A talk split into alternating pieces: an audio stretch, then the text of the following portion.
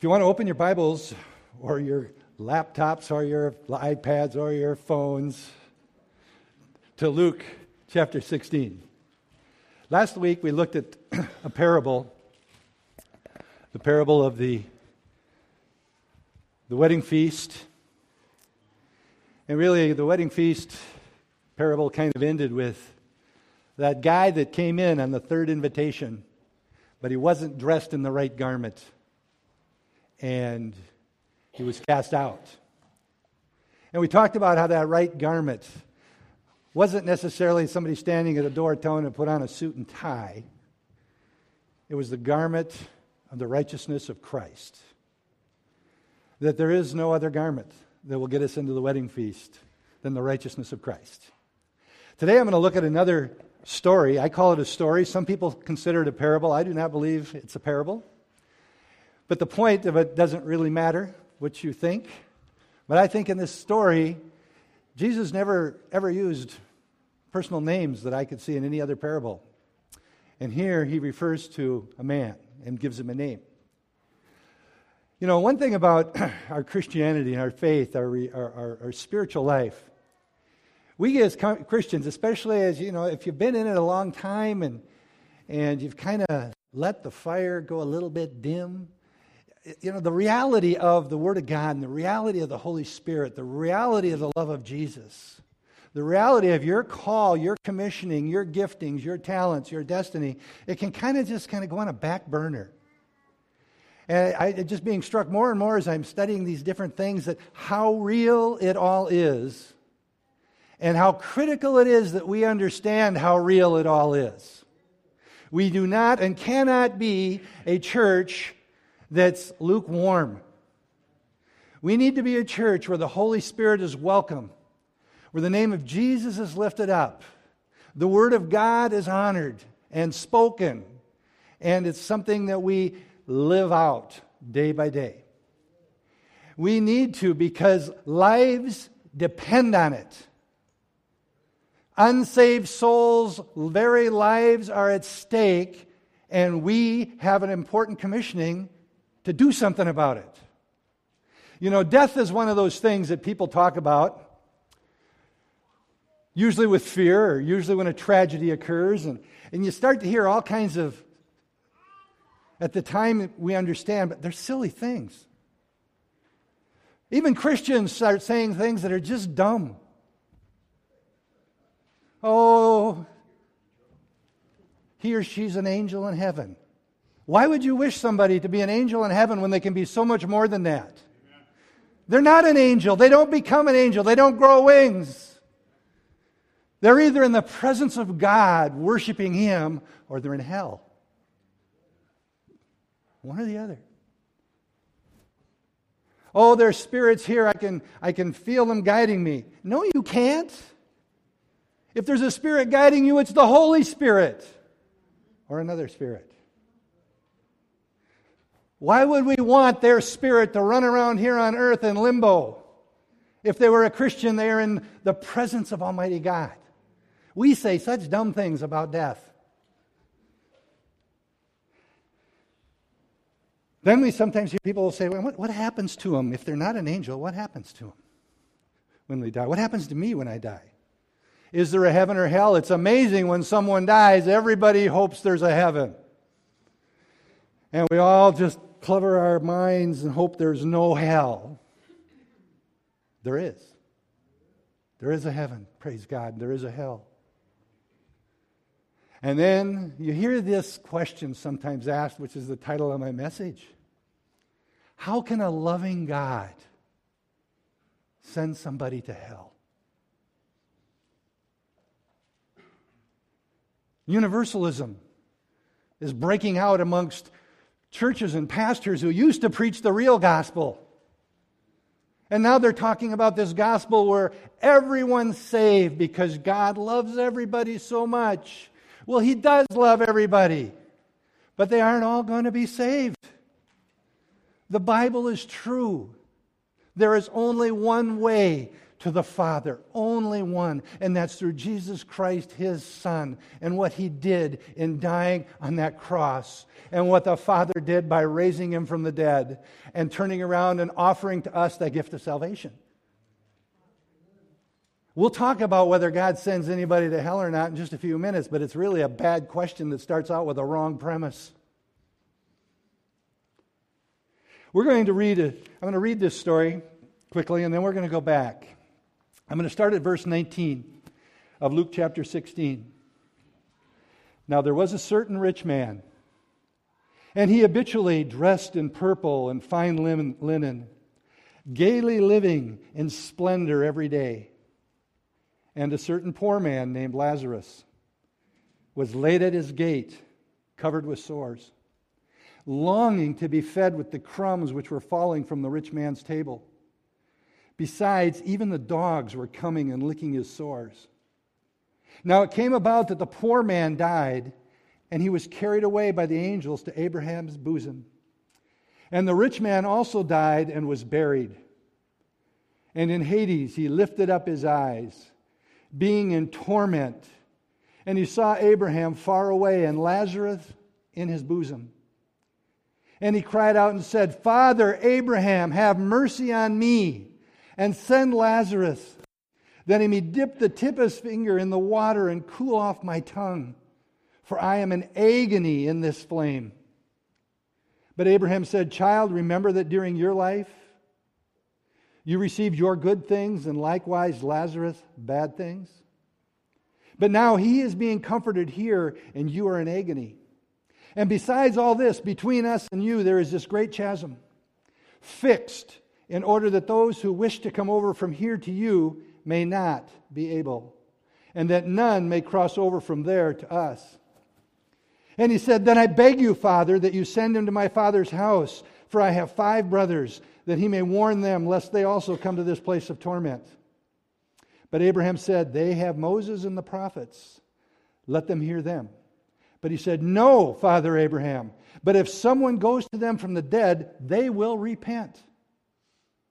But he said to him, If they do not listen to Moses and the prophets, neither will they be persuaded if someone is risen from the dead. There's kind of two scenes. The first scene is kind of a short scene in this story. The first scene is just in the first couple verses.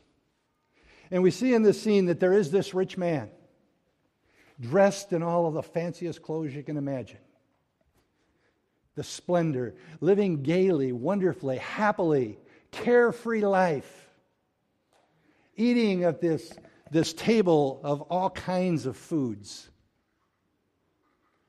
And we see that a little later he calls him Father Abraham because this is a wealthy Jew, a wealthy Jewish person. And then we see we're introduced to Lazarus. Lazarus is poor. And it says he is laid, not laying, it says he's laid at the gate. If you study that word, he's laid there, he's taken there, and he's placed there. He's helpless. And the only thing ministering to him are dogs licking his wounds, his sores, the ulcers on his legs. And it says he's laying there just wishing he could eat the crumbs that fall off from this rich guy's table. And then they both die. And it's interesting, but I can't elaborate on it because the Bible doesn't tell us. But it's interesting to me that when the rich man dies, he's buried. And it doesn't even say that about the poor man. All it says is he dies and he's carried to Abraham's bosom. Now, there's a lot of conjecture and stories out there that, I, that could very well be true that the poor weren't even buried. In ancient Jerusalem, they were taken outside the city gates and thrown out with all the garbage and rubbish and all the wastage from the animal sacrifices and Gehenna were burned. Whatever happened to his physical body, we know what happened to his spirit. He was immediately taken by angels to Abraham's bosom. What is death? Death can easily be defined as a separation. That's what it is. It's a separation. Physical death, our spirit is separated from our physical body. Lest the Lord comes back soon, we're all going to die. The physical death. Every single one of us will experience a separation of our spirit from our physical body. And then there is also spiritual death, which is a separation also of our spirit from the Spirit of God, for those that don't know Him. What a horrible death that one is. At our physical death, our spirit is immediately taken one place or another. The moment a Christian dies, our spirit is separated from our physical body, and we are in the presence of God. When an unsaved person dies, their spirit is also separated from their physical body and is transported to Hades or hell, whatever you want to call it. A place of torment where their spirit is in torment, instantly in torment. And the second part of the story, the second act, if you would, is about what happens after death. And we see as this takes place, the third character in the story is introduced, and that's Abraham. The rich man called him Father Abraham. Abraham was considered to be the father of all the Jewish nation. So they would call him Father Abraham. And immediately, when Lazarus dies, it says that his spirit is taken into the bosom of Father Abraham. This, this place that would be a picture of comfort, security, a safe, glorious place to be. And at the same time, to his shock, this rich man finds himself in Hades. And wow, would you like to know what went through his mind? And I think we get a picture of at least some of what went through his mind right away. This man, this rich man's destiny, is not what he expected. He might have been a Jew, but his calloused heart had, had caused him to, to not understand what the law and the prophets had been speaking of. Many, many of the Old Testaments were saved, and they were saved by faith, according to the word. But he hadn't received that word. He was wealthy, rich, comfortable, fancy clothes, lots of food, really nice camel. Well, maybe not. But if there would have been, he'd have had the best one. But because of his self sufficiency, he was unresponsive to God. Probably thinking, I'm, I've got it made. I'm a pretty good guy. After all, I'm a Jew. Father Abraham. And look how I've been blessed with wealth and prosperity. I'm probably in good shape. I don't need God. And in a moment, he realizes his thoughts have been answered. God gave him exactly what he wanted. I don't need God. I'm not interested, God. No thanks. I'm okay. Look at me. I'm doing all right. Besides, my heritage, I'm in. Father Abraham. I don't want you in my life. God gave him exactly what he wanted. God grants his wish, just like he does for every single person that rejects his invitation. This is the first point. God doesn't send anybody to hell, no one. It's a wrong question on a false premise.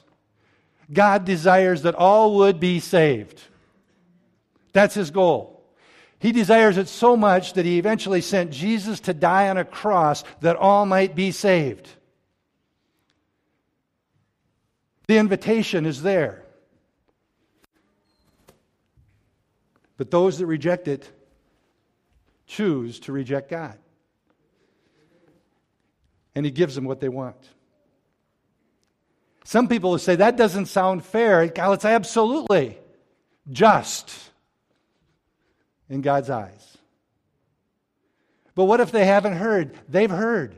Romans 1 verse 20 says, For since the creation of the world, God's invisible qualities, his eternal power, his divine nature, have been clearly seen, being understood from what has been made, so that men are without excuse. There's no excuse. God has designed his creation in such a way that all you have to do is look around and go, wow. If that's all they know, it's wow. They're only responsible for what they see and what they know. If they've never heard one word preached to them, in other words, creation is enough for them to have faith to be saved. Amazing. He loves us so much that he made it that easy and that obvious. And yet, many, many, many reject it. Rich man probably never really thought seriously about the consequences of rejecting. Just like most people nowadays don't. In their mind, heaven, hell, whatever. They're probably like me in my days when I would laugh and joke about hell and say, Man, are we going to party down there? It's just going to get better than here. Hard to believe anything could be better than the ballot and liquor store. For you, it might have been somewhere else. One of mine. How stupid, foolish, arrogant, prideful we are, and more than anything else, deceived. We're deceived. But the truth is out there, and God is saying it's there for all to see and all to receive. And we see instantly, according to Jesus' own words in this story, he's instantly in agony and torment. Now, I don't pretend to understand how our spirit can be in agony and torment. I don't understand all that. I, I don't understand. He, he, gives us a physical picture here, but this guy's physical body was still in a tomb. But he's helping us to understand as humans, to think with our human way of thinking. And, and this guy is instantly in torment. Within seconds, milliseconds, of dying and having physical separation from his body, his spirit is in agony. Complete agony. And almost immediately, it looks like he begins the dialogue with Father Abraham. It says he looked up at a far distance. Now, there could be a lot of teaching on Hades and all this stuff, and I, but it doesn't give us a lot of that here. So I'm going to stay with, it, with what it says, like Pastor Bob said this morning. We'll just stick with the story.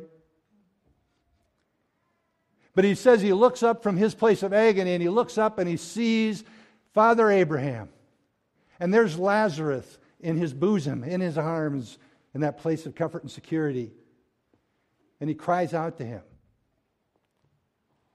Father Abraham, have pity on me and send Lazarus to dip the tip of his finger into the cool water because I am in agony in this fire. And why he does he address Abraham as Father Abraham? I've said it before. I, think he's like, this is a mistake. I don't belong here.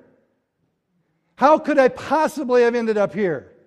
Boy, do I think that's going to be a refrain that's going to be going throughout hell. How did I get here? I was a good person. I did good things. I was blessed on earth. God must have loved me, must have cared. And here I am. And he goes, Father Abraham, there's been a mistake. Help me here. I am of the right lineage. I'm a Jew from God's chosen people. I did all the right things. As a Jew, I did all the right things. How could I be here?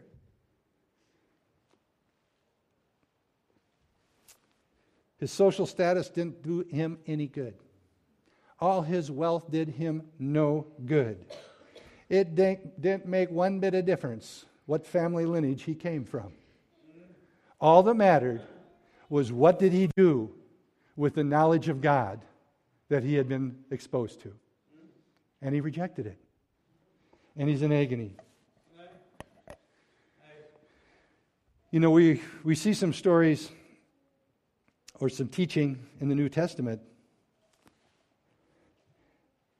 about Jesus talking to different groups of people. A couple of them can almost haunt you when he says, Depart from me. And he says, Why? Well, because you never ministered to those around me. You never fed them. You never clothed them. You never cared for them. You never warmed them because you didn't do it to the least of them, you didn't do it to me. And he tells those people, Go away, depart from me. Another place that's even more, more concerning or should be concerning, there's this group of people who says, He says, Go away. I never knew you. And their response was, well, What are you talking about? We prophesied in your name. We cast out demons in your name.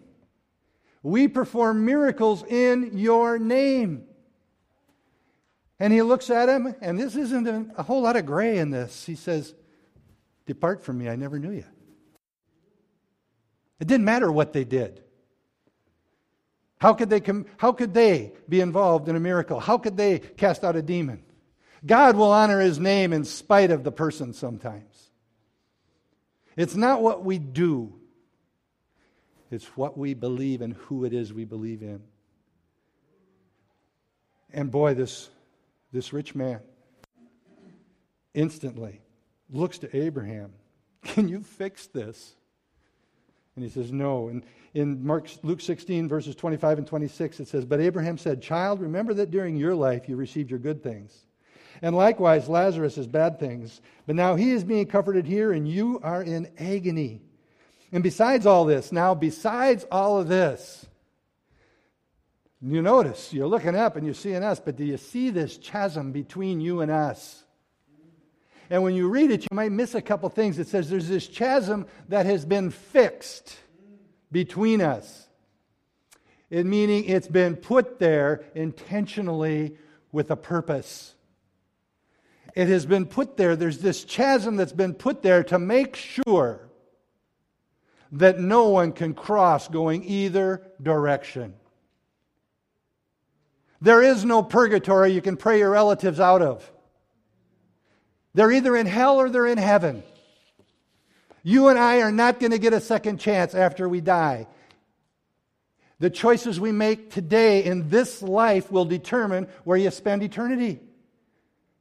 There's a chasm that will prevent any from crossing over in either direction. Jesus is making it crystal clear that the choice you make before death is the one that matters. It's too late, he's telling him. You made your choice. It's impossible. The decisions that you made on earth, they're final now. You don't get a second chance. You don't get to reboot. And it's interesting to me that almost immediately, this man, this rich man who was relying on himself and had, had life by the tail, immediately, this man who had rejected God, who was content in his religion and content in being a father, Abraham's son, who was content in his social status, immediately, this man who had rejected God turns into an evangelist he says, Abraham, if that's the case, if I'm stuck here and I'm going to be in torment here the rest of my life, please send Lazarus back to my family. I don't want my family to experience this agony. Go and rescue them. And he says it won't work. He tells them, he says, they've had the prophets, they've had Moses. In other words, they had what we would call most of the Old Testament, they had it. And he's saying it's all in there.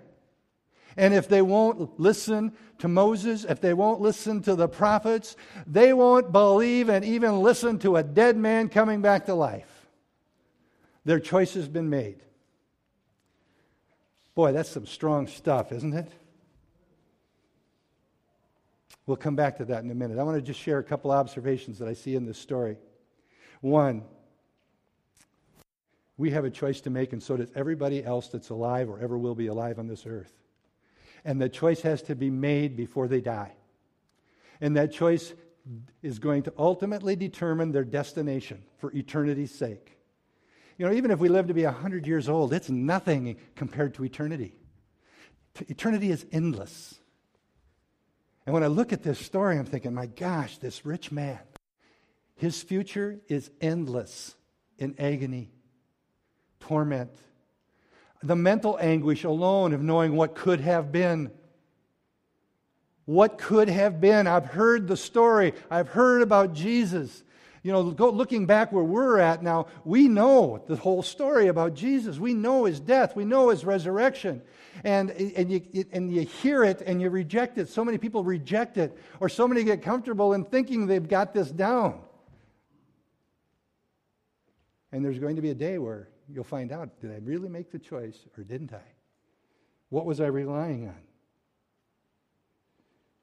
He was relying on himself. He bet everything on himself. And he lost. Later in the New Testament, we see in Titus, well, actually, I'm going to turn there. I want to read a couple verses. I'm going to read starting in verse 5 of Titus chapter 3. Actually, I'm going to start in verse 4. But when the goodness, the kindness of our God, our Savior, and his love for mankind appeared, he saved us, not on the basis of deeds, which we have done in righteousness, but according to his mercy, by the washing of regeneration and renewing by the Holy Spirit, whom he poured out upon us richly through Jesus Christ our Savior, that being justified by his grace, we might be made heirs according to the hope of eternal life. Man, that's the promise for us. That's the promise for anyone who would receive it and believe it and act on it. We, just like they at that time, are saved by grace. No one earns it. We're saved by grace through faith in what Christ did through his death and resurrection. And the second thing in this, this picture I see is how permanent it is. For a Christian, boy, that's awesome. For a non believer, it's horrible. It's horrible. There's no way out. Many of the prophets wrote things like this in Isaiah 55, verse 6 Seek the Lord while he may be found, call on him while he is near. Why would the prophet say that? Because there's going to be a time where you can't call on him and he won't be near. When we're separated from our physical bodies, death, it's too late. 2 Corinthians 6, verse 2, it says, I tell you now, this is Paul, I tell you now, now is the time of God's favor. Now is the day of salvation. Boy, I remember how many times I've heard and I've even said in the past, well, eventually. Or younger people than me, and that's just about everybody now, will hear my testimony and go, well, geez, you got to have all that fun before you decided to get saved. They assume that drugs, alcohol, the party life that I lived was fun. If it was so doggone much fun, why did I cry out to God, I'm either going to kill myself or you got to save me? It wasn't that much fun. But they'll say things to me like, You got to have your fun. I'll eventually decide to accept Jesus because I, you know, I know it's true. They don't have a clue when death is going to come. And can you imagine the moment your body is separate, your spirit separate from your body, and you find yourself in agony? And you go, what, what was I thinking? What was I thinking? I put off the most important decision a person ever has to make in their whole life for what I thought was going to be a little fun by the grace of God, He didn't let me die that way. And many of you here. The rich young guy is finding this out. It's permanent. In a few moments into hell, and this is the third point that I really want to make, is turning into this evangelist, so to speak. In verses 27 and 28, I beg you, Father, that you send him to my father's house, for I have brothers, five brothers, that he may warn, lest they come here too.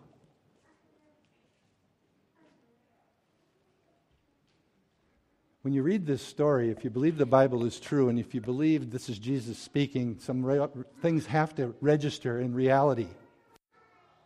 Hell is a real place, heaven is a real place. There is a really only one way to make sure that you're going to be in heaven and not in hell. And that's surrendering your life to Jesus Christ and realizing at your very core there is something drastically flawed that would keep you out of heaven, and it's called sin. And there's nothing you can do about it. Nothing you can do about it in your own strength. But Jesus died so you and I wouldn't have to. He experienced death, became sin, that I would not have to pay the price for my sin. He died and was raised from the dead. And the moment that I accept that gift of salvation, surrender my life, acknowledge that I was a sinner condemned to hell, and rightfully so, but I accept that gift, I, am, I get new clothes. I get that wedding garment. I get the cloak of righteousness draped over me because of the blood of Jesus and I'm going to spend eternity in heaven. And this rich young guy is crying out to Father Abraham, please send the Lazarus back. And it's hard for me not to think of the story of another Lazarus. Does it come to mind for anybody else? The Lazarus who was the brother of Mary and Martha? The Lazarus who laid in the grave four days and they said his body stinketh? and the one, the Lazarus, who, who said, Roll the stone away. And then he very carefully and accurately said, Lazarus, come forth, so everybody didn't get up. And Lazarus came out of the grave. And he said, Take the grave clothes off him and set him free. Wow. And it does say when you read that story, and many believe, guess what the religious people who had already made their choice did? They said, hey, guys, we got to have a meeting. So they convened a meeting and they said, you know what? There's a problem here. Dead people are coming back to life. People are impressed. We got to kill this guy. That was their solution to the greatest miracle they could have imagined. They have made their choice. And Lazarus here is crying out to Father Abraham, send Lazarus, or excuse me, the rich young man is saying, send Lazarus back. And he's saying, it won't matter. It wouldn't matter. Seeing that miracle won't do the trick. In Romans 10, verse 17, it says this So faith comes by hearing, hearing the Word of God. Hearing the Word of God. No miracle ever saved anybody. It's the Word of God which becomes the big miracle when we accept Jesus as our Lord and Savior. If you want to read the story of that Lazarus, it's in John chapter 11 for those of you that may not be familiar. And it was a miracle that happened just not even two miles away from the temple in Jerusalem. Everybody heard about it. And so many rejected it, they crucified Christ a short time later. You may not connect the dots the way I do, but when I look at this story, I say, this is why Victory Christian Church exists. This is why we exist. People have a choice, and it's going to determine their eternal future. I have brothers and sisters, parents, relatives, friends that I don't know if they're saved. I know only God can judge the heart, but gee, there's some fruit that isn't too impressive.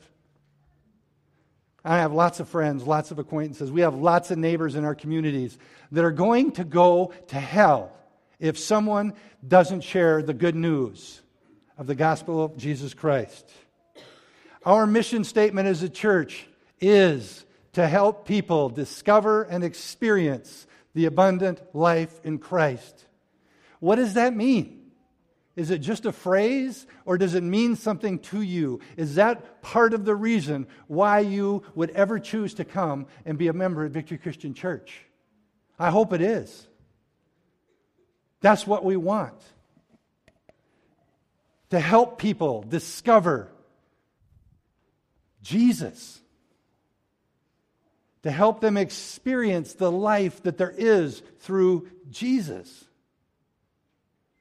That's why we exist. Not just because we all like each other and love our coffee. And that's good. But that only happens because we love Jesus. And we want to have a whole lot more people drink our coffee and love Jesus. That's why it's so important when you come in our foyer and you see those three pictures over the water fountain that says connect, grow, serve. They're just not words that we chose to put on the wall. That's what we want to do here to help people discover and experience the abundant life in Christ. We want to connect them to Christ. We want to share our faith with others and share the truth of the gospel with others, that the Holy Spirit could take that and have someone else accept Jesus Christ as the Lord and Savior. We want people to grow in their relationship with the Lord, grow in their understanding of the Word. In other words, we want to equip them. We want to see people saved, then we want to see them equipped. You know why? So they can go out and serve and get other people saved. That's our goal. I mean, all the other stuff we do is great. That's fun. It's, it's wonderful. But if all we ever do is become a church that does programs, I'm the one of the first ones going to leave this place. And I hope I wouldn't be the only one. Because it's not about programs. It's about seeing people get saved. It's about seeing people experience, discover and experience the abundant life in Christ. That's why we exist. I hope that's why you want to come here. I hope that's what you feel and see if you're a visitor here. I hope you understand this is not a church for duffers. This is not a church to come and sit in a chair and go home and then criticize the volume of the music or the crappy preaching, but you did your job. That's not what this is. This is a church where we want to see people get saved, accept Jesus Christ as their personal Lord and Savior. We want to see them become equipped, gain and grow in their relationship with Jesus, grow in their understanding of the Word, so that they can go and help other people discover and experience the abundant life in Christ. The church, Victory Christian Church, needs to not just exist inside these walls.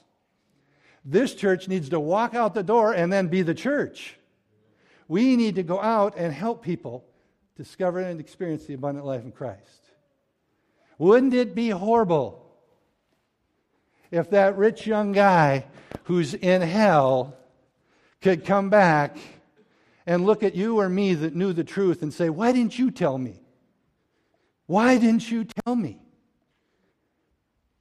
I'd have listened to you. Well, they wouldn't have. But I don't want to be the one that knows and doesn't tell. And I hope you don't either. This is why Connect, Grow, Serve is so important.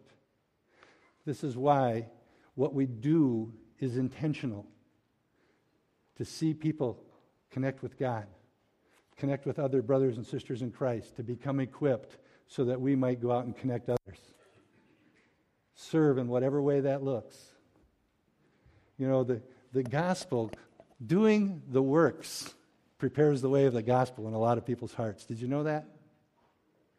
I can think of different people where they're so lost, they don't even know about Jesus. They don't know. And they look at me, I'm a pastor, I'm supposed to do stupid things. So I'll ask them how they're doing, tell them Jesus loves you or whatever. Basically, just try to be nice. And guess what? All of a sudden, just because you were nice once or twice, or maybe over months.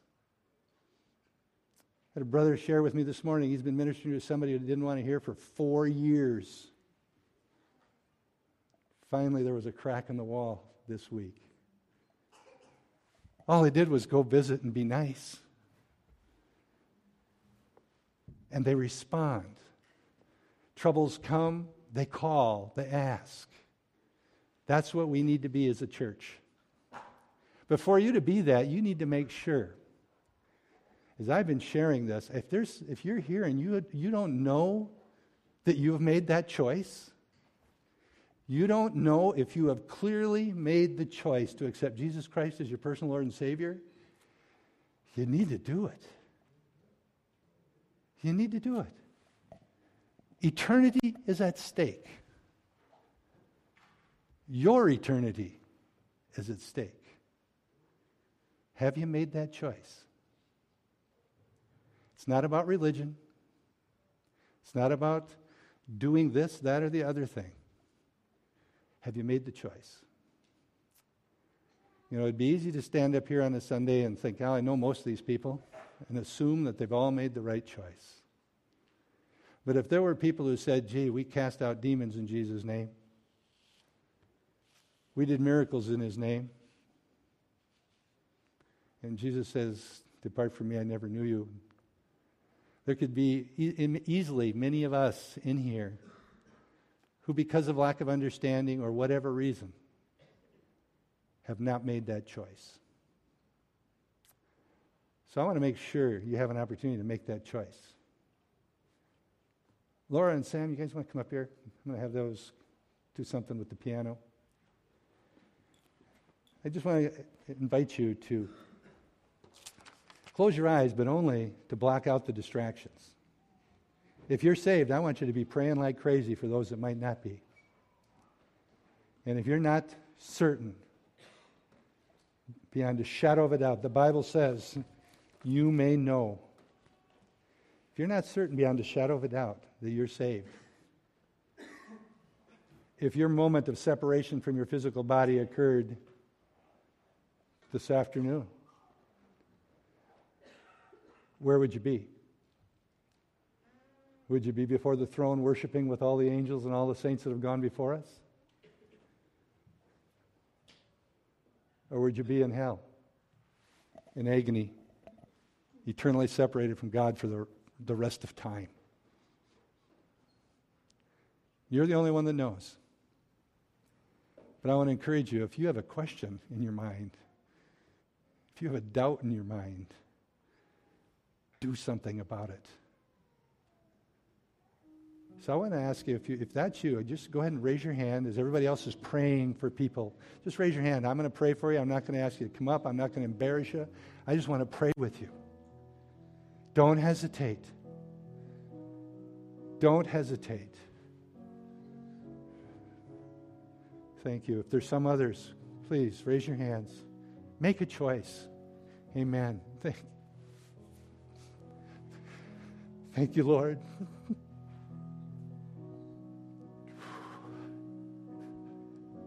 Don't take a chance. I'm not asking you to make an emotional thing here. I want you to think about this. I want you to make it based on faith, based on the Word of God. Thank you. Thank you, Lord.